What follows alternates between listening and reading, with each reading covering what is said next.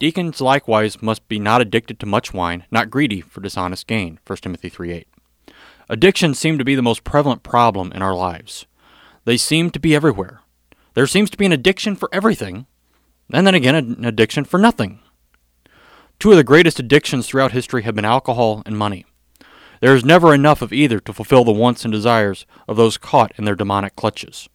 While both are useful, both can be terribly misused.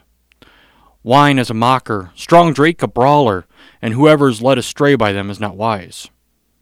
The love of money is the root of all kinds of evil. These two statements from two of the wisest men ever to live bring the startling truth to life. While alcohol has its medicinal purposes, its most common use is as an escape from problems. While money is necessary to buy the necessities of life, it is more commonly used as a measuring stick between neighbors. Neither of these should be brought up in the church. Both alcohol and money are gifts from God. They should be used for the purposes for which God created them. The one thing we should be addicted to is Jesus and His Word. Addiction to that will bring about great and everlasting consequences, the consequence of heaven. Amen.